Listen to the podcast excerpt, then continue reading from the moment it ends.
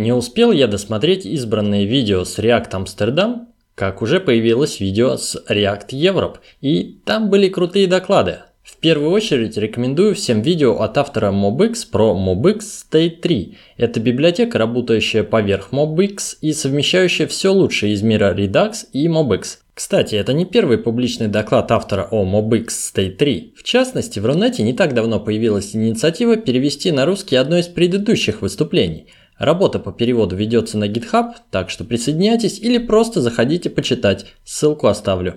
Вообще сложно выкроить время на просмотр видео, а просто послушать аудиодорожку не выйдет, так как и слайды посмотреть хочется, порой они очень важны для понимания. Я бы даже сказал больше, когда нет времени, я предпочитаю смотреть именно слайды, а не все выступление. Что радует насчет видео с React Europe, так это то, что большинство докладов длится всего 25-30 минут. Хорошо, что не часовые. Я пока успел посмотреть всего два, так что более полный обзор сделаю в одном из следующих выпусков. Кстати, про MobX и MobX State 3 я тоже планирую как-нибудь рассказать, ведь я активно работаю с MobX. Продолжение темы про конференции у нас тоже есть куда сходить, и сегодня сделаю небольшой обзор планируемых докладов на предстоящий Holy.js в Санкт-Петербурге 2 и 3 июня, что совсем скоро. Эта конференция примечательна именитыми иностранными докладчиками. Во-первых, Дуглас Крокфорд, автор JSON и знаменитой книги JavaScript The Good Parts. Сразу вспомнил фотографию, ставшую мемом – Рядом лежат две книги. Одна очень толстая, называется JavaScript The Definitive Guide. И рядом тоненькая JavaScript The Good Parts. В свое время, когда я активно работал с фреймворком YUI от Yahoo, я засматривался лекциями Дугласа Крокфорда о JavaScript. Он тогда, кстати, как раз работал в Yahoo. Ссылку приложу, там есть действительно фундаментальные вещи. Идем дальше. Следующий именитый докладчик на Holy.js это Лиа Вероу, известный специалист по современному вебу и UX, пишет много классных и познавательных статей. Но лично мне интересны более технические и хардкорные доклады. Например, Патрик Степфер расскажет про дорогу к статической типизации с Flow и ReasonML.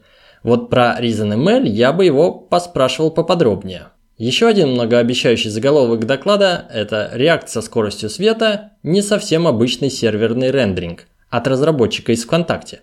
Он расскажет о небольшом исследовании, с помощью которого они определяли, может ли ВКонтакте позволить себе использовать Virtual DOM для отдельных элементов на сайте. Далее упомяну доклад под заголовком ECMAScript 2017 против TypeScript против Dart. Сравниваем без эмоций. Не зная его содержания, сделаю ставку. Раз упоминается Dart, значит человек из лагеря Dart. По-любому. Погуглил автора и действительно, Алексей часто пишет и рассказывает про Dart.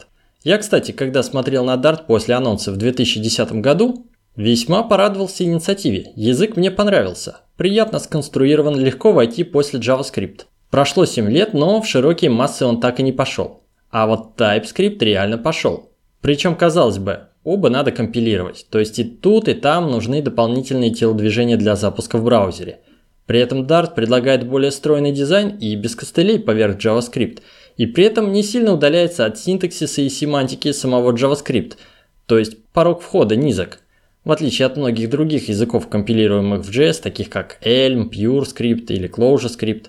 Но не пошел.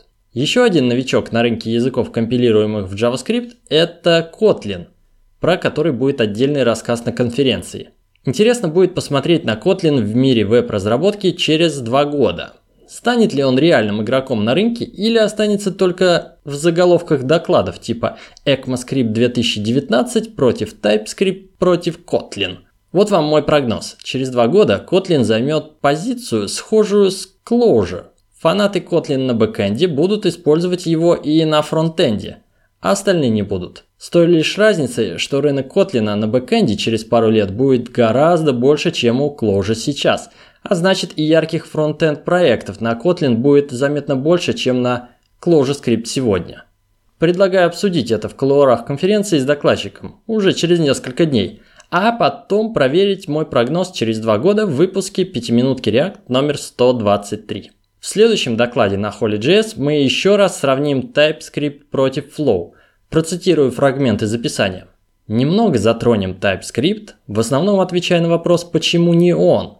и сконцентрируемся вокруг FlowType и его экосистемы, чтобы понять, зачем нам еще один TypeScript, куда движется сообщество типизаторов и зачем к нему присоединяться.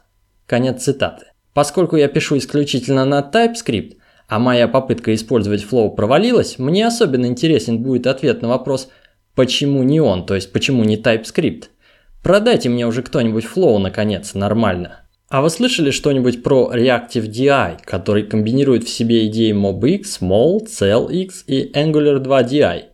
И я не слышал, но комбинирование идей MobX и Angular 2 DI меня уже заинтересовало. Будет такой доклад.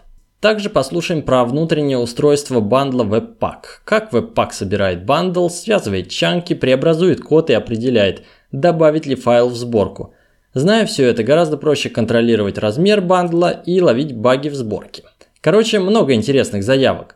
Я кратко рассказал лишь часть тем наиболее интересных лично мне. Напомню, конференция HolyJS в Санкт-Петербурге проходит два дня, 2 и 3 июня. Первый день в два потока, во второй день в три потока. Часть докладов на русском, часть на английском.